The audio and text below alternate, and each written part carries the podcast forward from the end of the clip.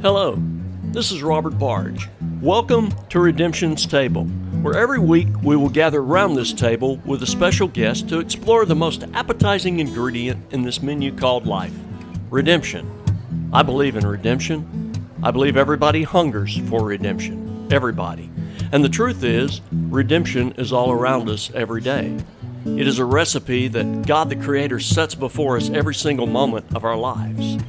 Unfortunately, so much emphasis is placed upon the bad, many have difficulty seeing, experiencing, and tasting the good. So I'm setting out on a journey, going table to conversation, to accentuate the reality of redemption in the lives of everyday people like you and me.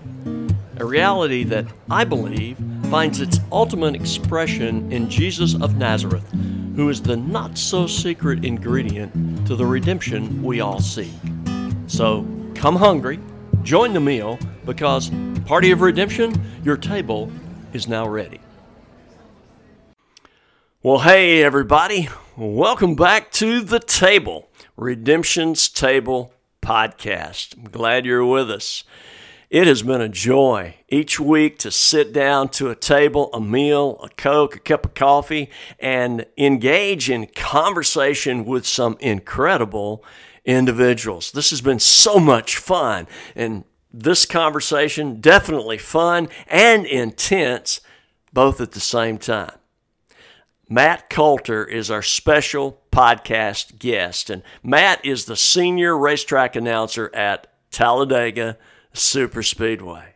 I want us to get rolling with this one, so I want you to just go ahead wherever you are and buckle up your seatbelts. We're getting ready to ride, and instead of me saying, hey, Party of Redemption, your table is now available, let me just say, ladies and gentlemen, start your engines. Here we go.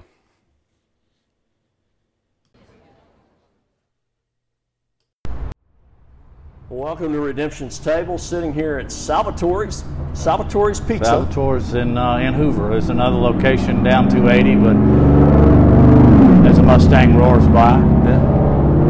I started I started doing his commercials in like ninety-one, yeah. uh, and I've eaten here twice a month ever since. It's, okay. just, it's a wonderful place, great ambiance and great food, so I highly suggest that as we start this with a promotional mention there you for go. Salvatore Bambinelli, so good to go. All right. Uh, yeah, I'm sitting here with Matt Coulter, and Matt is the senior track announcer at the Talladega Motor Raceway. Welcome to Redemption's Table, Matt. I am privileged to be here and honored that you asked me, and uh, let's hope that we can make a difference in somebody's life. Yeah, I'm excited. You know, I, I, I think it's interesting. You already you knew exactly what the car was going by. Was that a guess, or was that a, a well-tuned ear? Well, the Mustangs run at Talladega. They're a lot louder than that. No, it was really more of a guess, okay. Robert. I, I'll have to be honest with you. I was going to be impressed. I am impressed. So, um, you have been in your position since nineteen ninety-two. Is that right? That's correct. How many races have you announced at Talladega since that time? Um, two times twenty-seven. fifty-four. So, fifty-four. I did miss one, oddly enough, when I was in Europe doing the World League of American Football. That's the only one I've missed, but really it goes back to nineteen eighty-three when I first came to Birmingham to work for Channel thirteen in their sports department. Okay.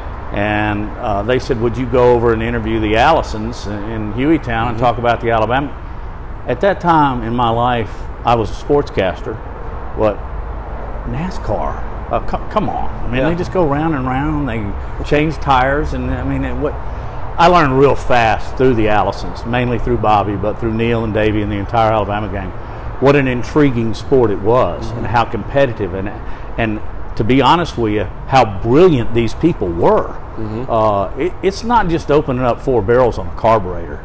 And even now, in two thousand nineteen, it's even more complex. But to answer your question in a lengthy fashion, I actually started doing races or covering races as a reporter in eighty-three, and I covered them up until ninety-two when they asked me if I would start helping out as far as a track announcer, and I've embraced it ever since. Wow, wow, that's exciting. That's, I, it's been great. This sport was the sport that my father chose to follow and go to. I spent many an evening, weekend in my life, Birmingham International Raceway. This is back in the days of Bobby Allison, Donnie Allison, Red, Red Farmer. Farmer. I was a huge Red Farmer fan as a kid.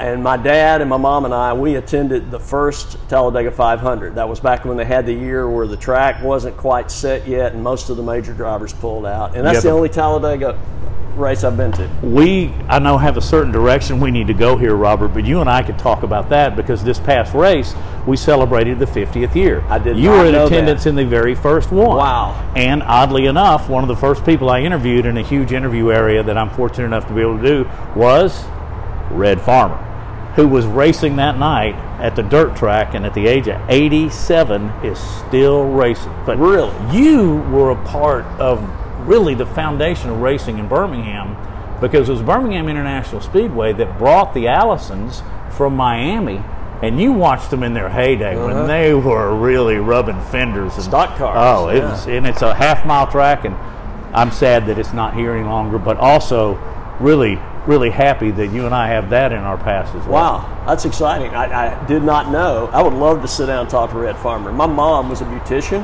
She uh, she did Red Farmer's wife's hair. So they were big Red Farmer. Hey, let me, you know this, women's hair in NASCAR is still big today, really big in the seventies and the eighties. Yes, so yes, that's it good. Was. That's good.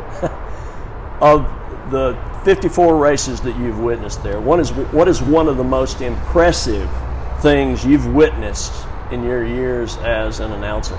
It's, it's remarkable that we're doing this interview at this time, because it goes back to the race we had two weeks ago. They honored Dale Earnhardt Senior Mm-hmm. uh, by having his owner, Richard Childress, drove his number three car from the year two thousand, almost twenty years old, around the track to start the race. But that's my most memorable, and there are many. Uh, Bill Elliott coming from two laps down. Um, personally, Bobby Allison getting into the fence and mm-hmm. uh, almost literally getting into the stands as well. Uh, personally, that one. But the most impressive thing I ever saw was uh, Dale Earnhardt Senior, who they say at Talladega, because of the draft, that he could literally see air. Uh, nobody drafted like Dale Earnhardt Senior, and nobody has since. Mm-hmm. His son was close, and there are a few others. But with four laps to go, he was running nineteenth.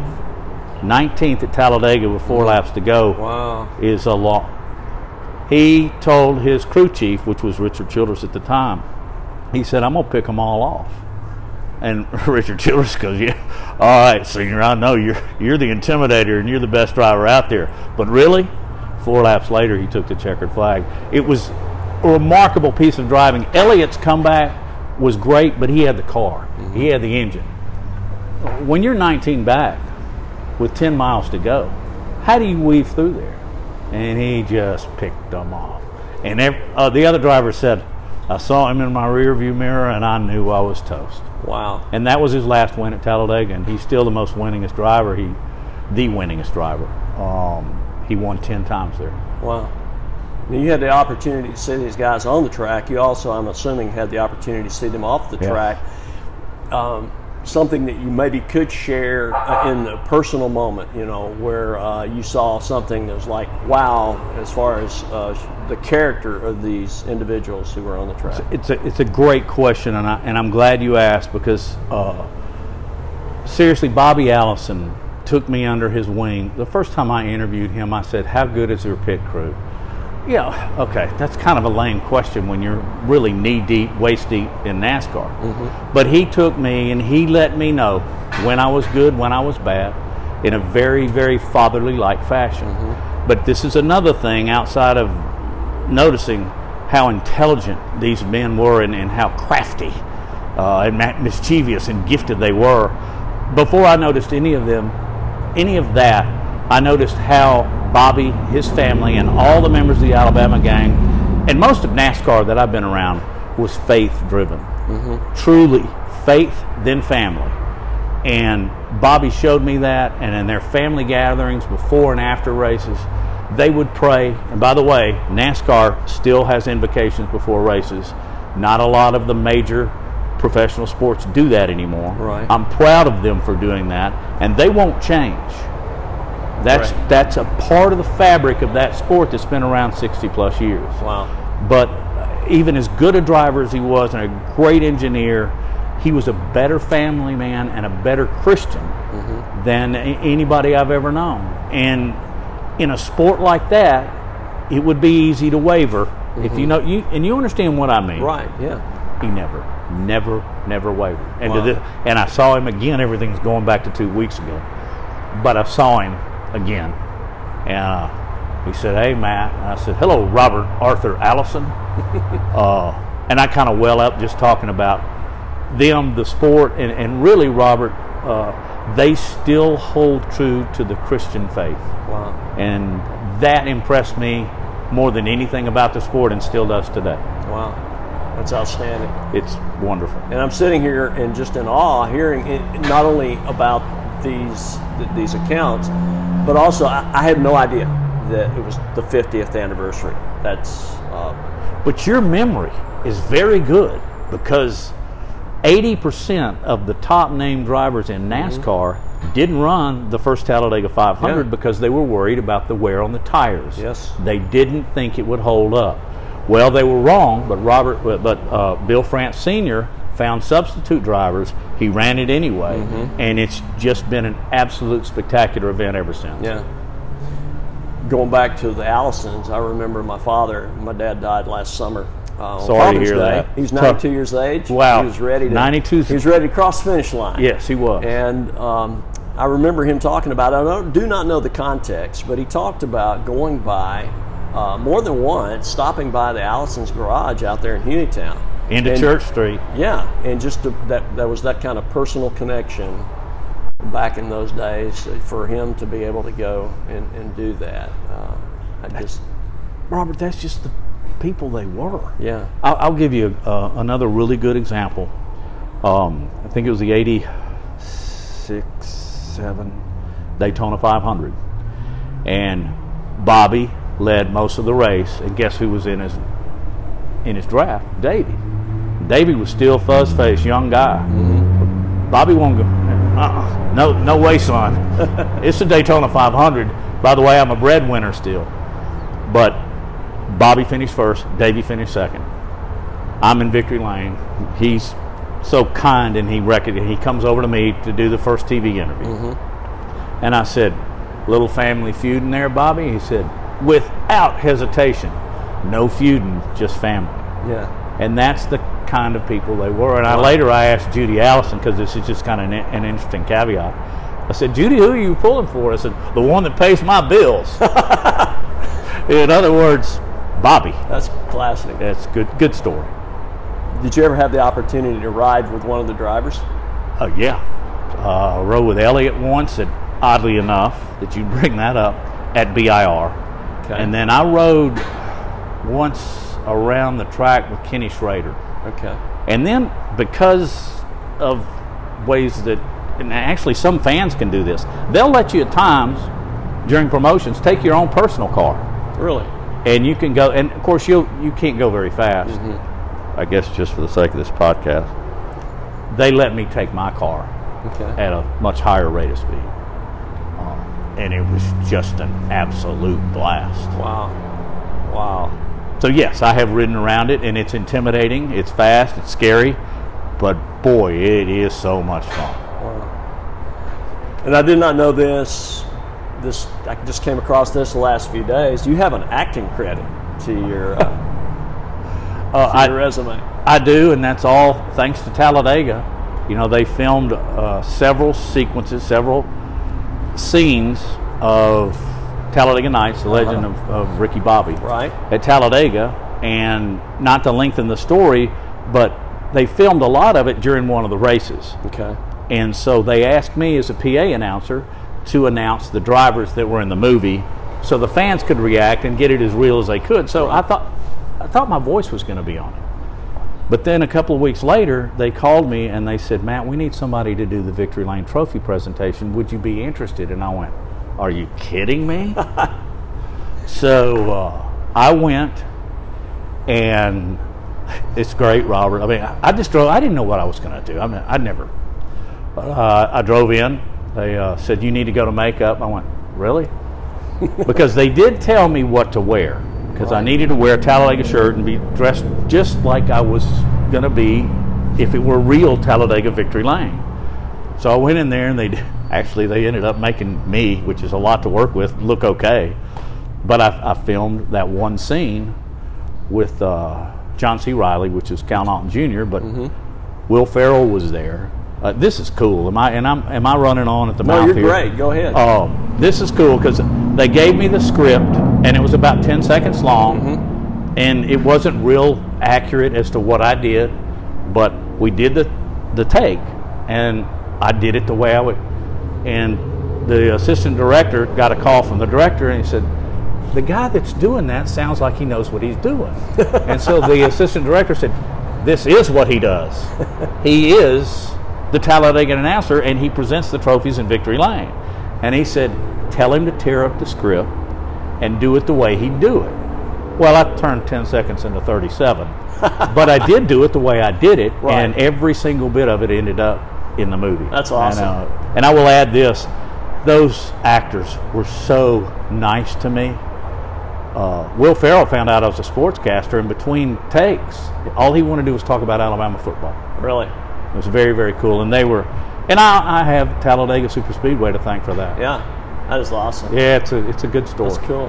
I've been so blessed, Robert, in the many things I've done in a broadcasting career, that it would be really difficult to say this was my favorite. That that changed everything. That has to be my favorite. I mean, wow. good. I still get residual checks. I got one for six dollars and thirty-seven cents the other day. That's awesome. That's so cool. I wonder what Will Ferrell's is. I, I have no idea. Significantly more than mine. Probably more than but what anyway, you would make for winning a race at Talladega. Yeah, another way that God has blessed me in so many ways. Yeah. From your unique perspective, uh, compare the Talladega five hundred to real life. Oh, wow. What a great question. Uh, I, I think in real life, w we all get a pretty good start, you know. Not all of our lives are equally prepared. The cars aren't equally prepared. Um, you may have the best car out there, and you may be running along great, but you can still blow a, a, a right front. Mm-hmm. Somebody else can cut you off. But you got to deal with that. And Rick Owsley tells me this all the time, and I remember it daily, often more time. God doesn't waste trials. Mm-hmm. And when you're faced with adversity and you're in the ditch, that's when you're closest to Jesus Christ and God. Yeah. And and in that case, I, I think, it, and it's a wonderful analogy, because you can have everything going your way in a race at Talladega, and you can be leading by four car lengths. And I've seen this happen. Coming around through turn four, wham, right. something happens. But it's how you handle that adversity and how you react and understand that's all, that's all a part of God's plan. In the race or in your life, you've got to adjust, you've got to understand, and more importantly, as I found particularly recently in my life, as we are here on earth in the flesh, there is nothing more powerful than prayer. Mm-hmm. And prayer gets you there. It's, it's the strongest thing we have while we're here. Yeah. Afterwards, we hope we're in streets of gold. Right.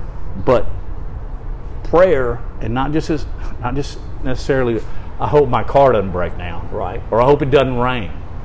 It's prayer through what God wants. Right. It's praying for the will of God, not for the will of Matt. Mm-hmm. And uh, that's that's difficult to understand. And uh, as I've gotten older, and situations have presented themselves to me, I, I found out that there are two ways to pray, and neither one of them are wrong. Mm-hmm. Uh, one of them is that, please help me find a way to make my car payment.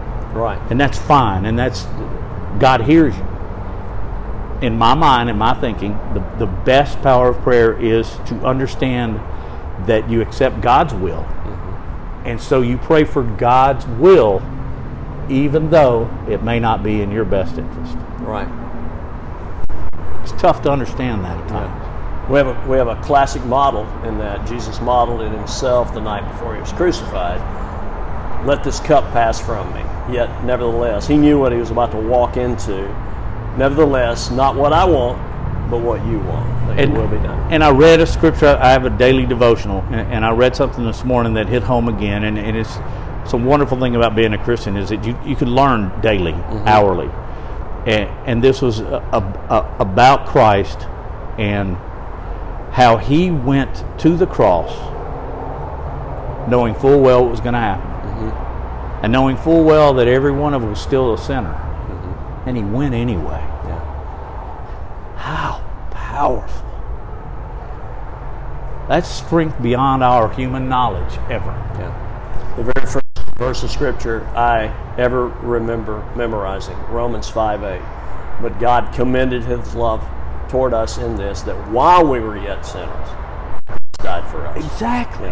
How monumental is yeah. it's it really in in in my life, it's like Abraham and Isaac. It's it's you understand it and you want to understand it, but sometimes I just think it's almost beyond my capability as a human being to, to get how how strong he was and how loving, loves, yeah. love and giving. It's remarkable. Yeah. When you look at Jesus' life, for me, it's always mind blown. After fifty years of following him, it mind blown. It just over and over again, never gets old. It's just the wonder of it. Still, I, you know, staggering. Between our, our roots here in racing, and then I know we both have a love for baseball, mm-hmm. and then your view is spot on to mine. We should have met a long time ago. No, you want to do a you, podcast? Yeah, let's do a, a weekly podcast. Shall we? Shall we? um, you hear it often. I even heard it as yesterday, and without even bringing up the podcast, I heard somebody say this: people don't go to the racetrack to see the races; they go to the racetrack to see the wrecks. And any truth in that? And not only at the racetrack, but at any. Do you see any truth in that in life? I especially see the truth of it in life now, because people open up their their morning newspaper, whatever site they go to. I, I miss newspapers so bad, but now we are programmed to go look at what happened bad. Mm-hmm. Uh, as far as comparing that to the race, nobody really wants to say it, but let's face it. And it's easier for me to talk about it now mm-hmm. than it was twenty years ago. Because when they wrecked back then, th there were consequences. Yeah. And there still are. But I don't know, and I'm going back to two weeks ago, but they had what they say, the big one. And yeah, they people do. But I think people can watch them and, and know, for the most part, that NASCAR has enveloped them into a small capsule mm-hmm. with the Hans device and all that, even when they flip and they roll and they crash and they're impacted one hundred ninety miles an hour, they're safe. They walk away. For instance, uh, Brendan Gaughan, who races four times a year, twice at Daytona and twice at Talladega, because he just loves going fast. Mm-hmm. In that race, his car came up off the ground, turned totally around, and landed back on all four right in front of the car that was behind him. Mm. Remarkable. And I've seen a lot of them there. But yes, fans do go for that. But at Talladega, and if I sound like a promoter, a carnival barker, I am.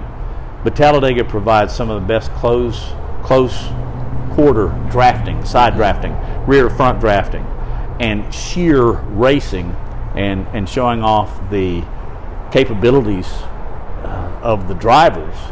It offers that.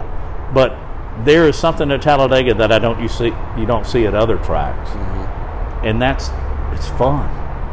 People go there and have parties, mm-hmm. and they. But I never see incidents. And you know, you they never they get rowdy, mm-hmm. but they don't push it. Yeah, and they, it turns into the world's largest campground for that weekend. And people go from one R V to a tent, sharing their jambalaya or their burgers, mm-hmm. uh, and that yes. The big one, the race, is is attractive, mm-hmm. but uh, there are so many other things to that particular track that are important as well. Something you just said brought back a memory to me, that uh, the way the grandstands, and we were sitting in the grandstands, uh, it, right there, probably underneath where you announce. We we had really good seats. I can remember that, and it just that that volume that came by every time the cars passed by. I could still hear that. I can only imagine it's even increased now. and I have the privilege uh, or the passes, okay, to go other places yeah. where it's even more fantastic. Yeah. But I urge anybody, whether you're a race fan listening to this podcast or watching it, you, you've seen it. You have to experience it. You have. Mm-hmm. And it used to be forty-three cars. Now I think it's more like thirty-six. But when thirty-six cars come through turn four to take that checkered flag, and mm-hmm. they are taking the, the the the green flag in the trial, mm-hmm. the sound, the thud, I mean, it, you're you rattle, you shake, rattle, and roll. Wow. And you you don't sit. Yeah. You stand. And yeah. then they go out of turn two, and they go along that back straightaway. And here they come again. And everybody stands up again. Yeah. And everybody in the stands has on their, well, they used to have on the Junior and the Gordon, but now they have on the Kyle Busch and the Kevin Harvicks. And the, it's a wonderful experience. And even if you're not a sports fan or even a race fan or a car fan, go once. Right. I'll bet you go again. Yeah. Yeah, I, I, I'm wanting to now. Well, so, I, I, I'll tell you what, I'll, I'll set you up in May. Thank you. Let's change gears here from the racetrack of NASCAR to the grace track of redemption. Great segue. Uh, how has the love of God impacted your life, Matt? I don't know how detailed you want to go here. I can try and put it in. I've been so blessed all my life from birth. Uh, I had the most wonderful parents you could ever imagine. I was raised, raised in a very Christian environment. I had a wonderful brother and sister. I was raised, my father was a NASA, my father was a rocket scientist. Now, really? I'm not one, but he was at NASA for thirty-two years. Wow. So we were raised in the perfect American middle-class family. And I think I kind of understood at the time how fortunate I was, but in reflection, I know how lucky I was. Mm-hmm. And and I've always considered, from the moment I can ever remember going to Sunday school, myself a Christian. But, as, and I'm sure you know this, there are varying degrees, mm-hmm. and and there are levels. But uh, I I found tests when I, I lost my sister, my mother, my brother, and my father, all within fifteen years. Mm. All, God carried me through those things. Uh, and then I've, I've dealt with some other issues. My wife had breast cancer. My grandson has leukemia.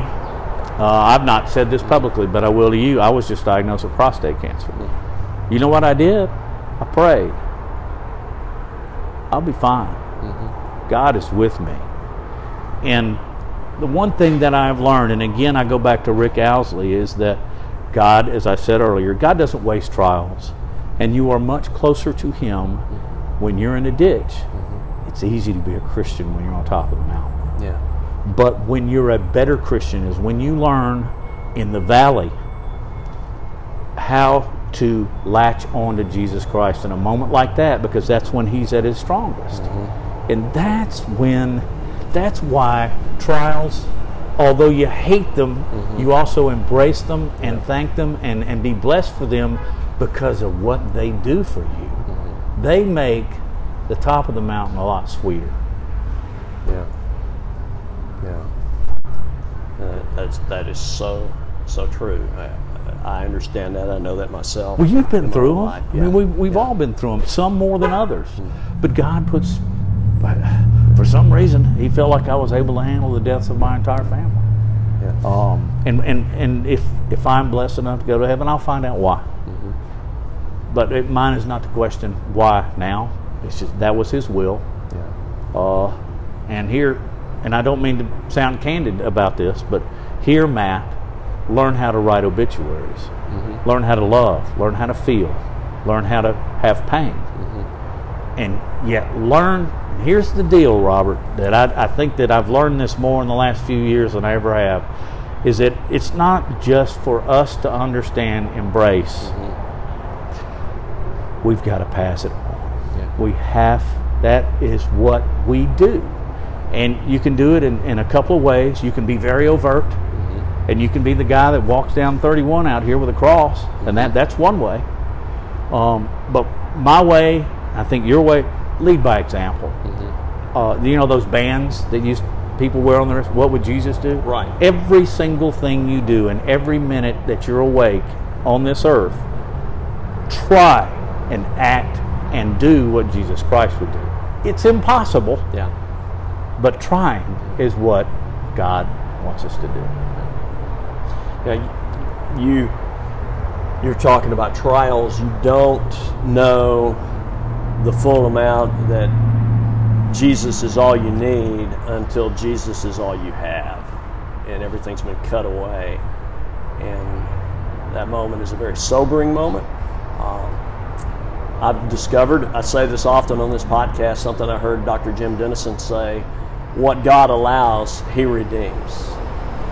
And He's very good at redeeming anything that He's allowed. Uh, we were given choices, and sometimes we make choices, maybe not the wisest choice, or choices are made in our lives. We're affected by the brokenness around us, but whatever God allows, He redeems if we take what He has allowed and surrender it to Him to redeem it. And and that's difficult at times. Mm-hmm. Um, but uh, I'll go back to us having trials. Mm-hmm. And they're monumental. Losing family, having financial troubles, losing jobs, what whatever the case may be.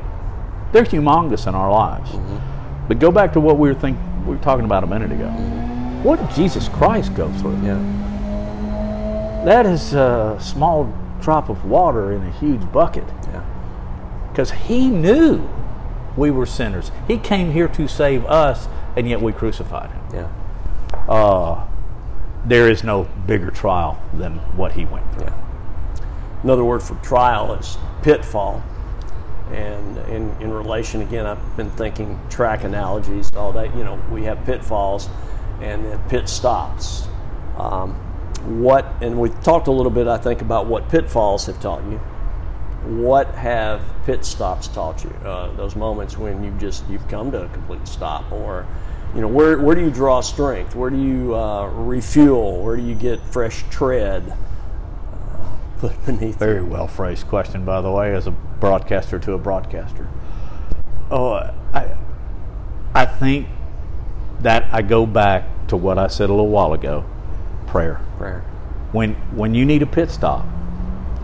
Uh, And what I do is, is I, I give myself time alone, mm-hmm. and, and I, I may watch a baseball game, or I, or I may read, mm-hmm. but I will pray, mm-hmm. and prayer is our strength on earth. And so when you pull into the pit stop, and you need that, He's always listening.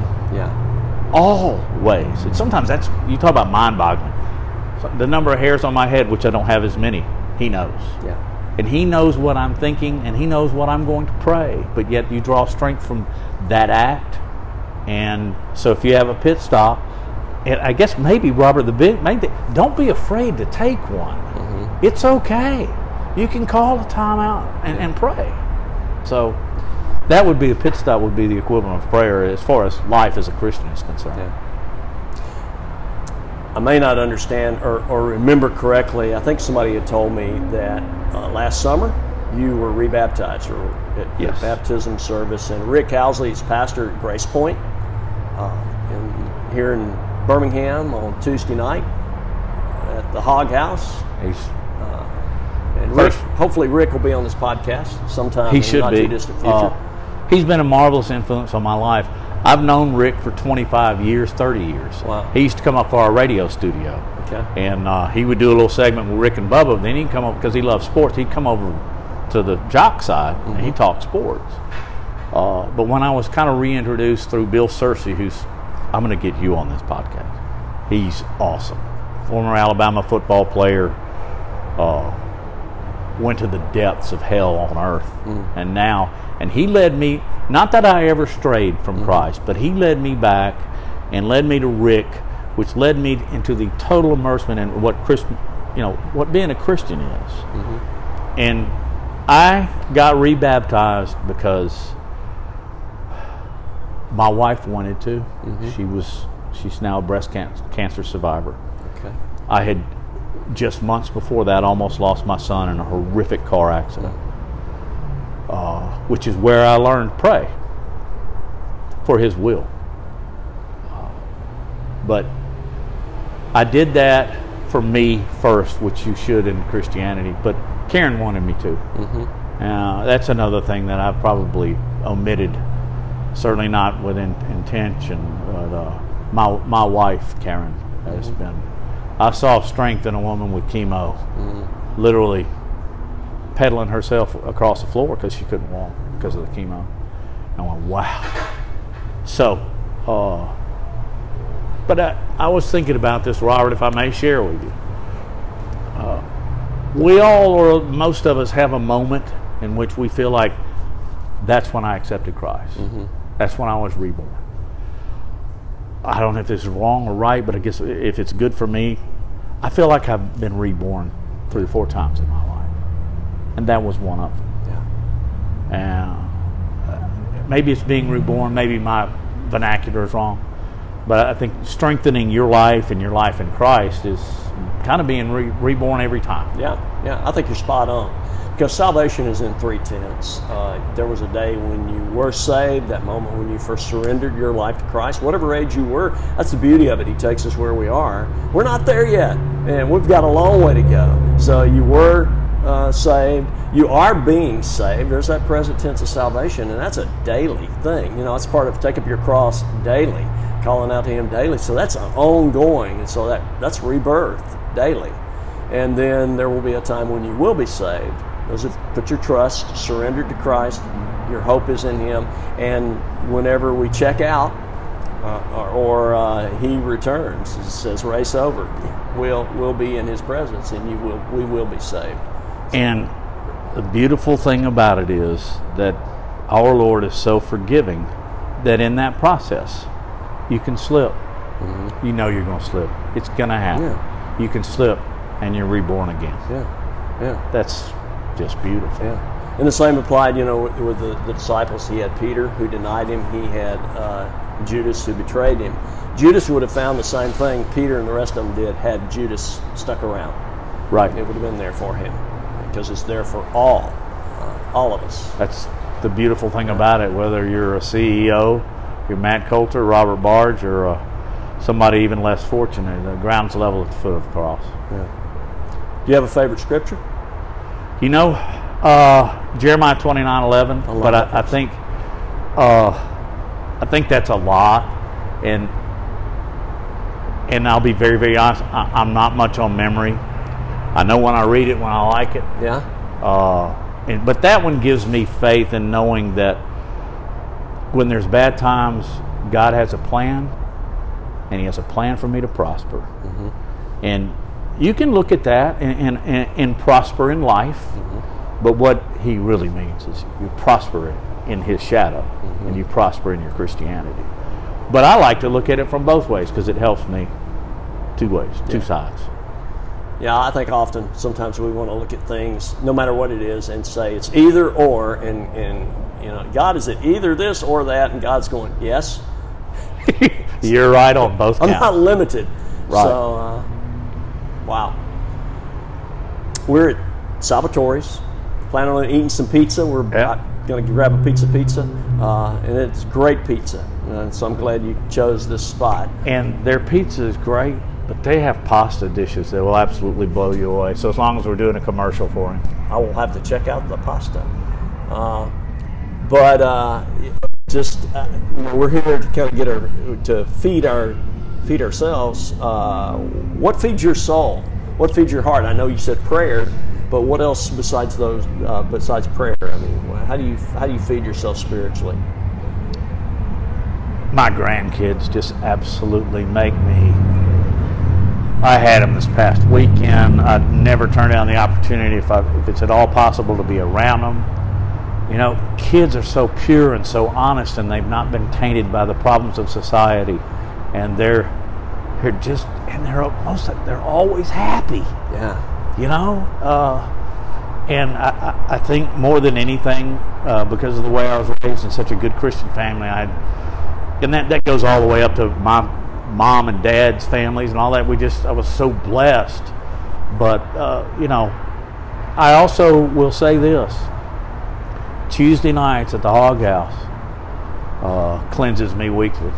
Uh, I learned from Rick Owsley, and I learned from that wonderful family that we have in that church from mm-hmm. Grace Point. So uh, just off the top of my head, and maybe I should have that in the other order. Maybe it should be Grace Point, but golly. You have grandkids? I do. I have two. They're, yeah. I always wondered, Robert, as a parent, I would see other people, and my, my parents would say this, your grandkids are the greatest things that ever happened to me. I would go, wait a minute. I have children. They are the most frustrating, yet the most rewarding thing I've ever had the pleasure of being around in my life. How could anything be better? Yet they are. Yeah. It just, uh,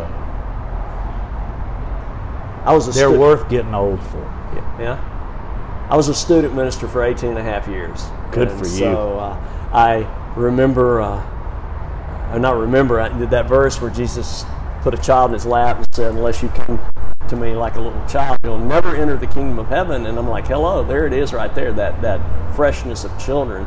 And so I identify with that because I love I love kids. My theory, and this is all theory, uh, when we all get to heaven, I think we're all going to be somewhere between the age of seven and the age of ten. Uh, I hope so. I've never heard, heard anybody else share that theory, but that's my theory. Well, I'm going to take that one away with yeah. me. And there's one thing, the bases will be shorter, yeah. and it'll be forty-five feet from home to Uh, that's awesome. To pitcher's plate. Uh, the track will be a little shorter. The track too, will yeah. be a little shorter, and we'll have great wind and health, which uh, if you got grandchildren, try and keep up with them yeah. when you get a little older like we are. It's tough, but boy, it's so worth it. So my faith at church and my, my beautiful grandchildren and my kids too, good yeah. grief. I've been so blessed because I, I know people that have had struggles with their children, and thank the Lord, I have not. Yeah. If you could sum your life up, Matt, in one word, what would that word be? Blessed. Blessed. Just no question. Mm-hmm. And and blessed, and now realizing yeah. how blessed I am. Wow. That's cool. This has been cool. Yeah. I want to thank you for coming to the table. I think we'll probably somewhere down the road be doing this again. I hope so. Yeah. Maybe we'll do it from Talladega, although we won't be able to, nobody will be able to hear us. It'll be more than a Mustang. There'll be, there'll be thirty-five of them. We, we're here, we're sitting outside of Salvatore's, a little outdoor patio area, and mainly to get away from the music in there, but I didn't think about it till sitting out here. Actually, this all this traffic coming by is very apropos for our conversation, so... Uh, we get that Mustang to come back by in a minute. We'll be all right. Well, thank you, sir. I've, you it's been table. an honor and a, and, a, and a pleasure and a privilege. And uh, like I said at the very top of this, I hope someone listens, maybe more than yeah. one, that gets something out of it. I just, I, I know. I, this take this with with all the seriousness I can possibly bring. This has done a lot for me. Because honestly, there are a couple of things here I've talked about with you that I haven't talked about with others. And now I need to share it more in exactly the same vein we were talking about earlier mm-hmm. and the ways you can help other people. Yeah. Other people need to know a little bit more about my story than I have been willing to share to this point. And now I go forth. Yeah. And I assure you I will be praying with you. Thank you. Uh, as well as for you. Thank you. We close out this podcast, or I do every week. Well, we actually started on Monday morning. Those of you who are listening know that every Monday morning you'll either read it or hear it. Party of Redemption, your table is now available. And that's our sign-off. And I would like you, you're an announcer, announcer, so it would be perfect for this. Party of Redemption, your table is now available. How would you sign us off? I'll say, Party of Redemption, your table is now available. All right. Thank you, Matt. Thank you. Gentlemen, start your engines. Thank you, sir.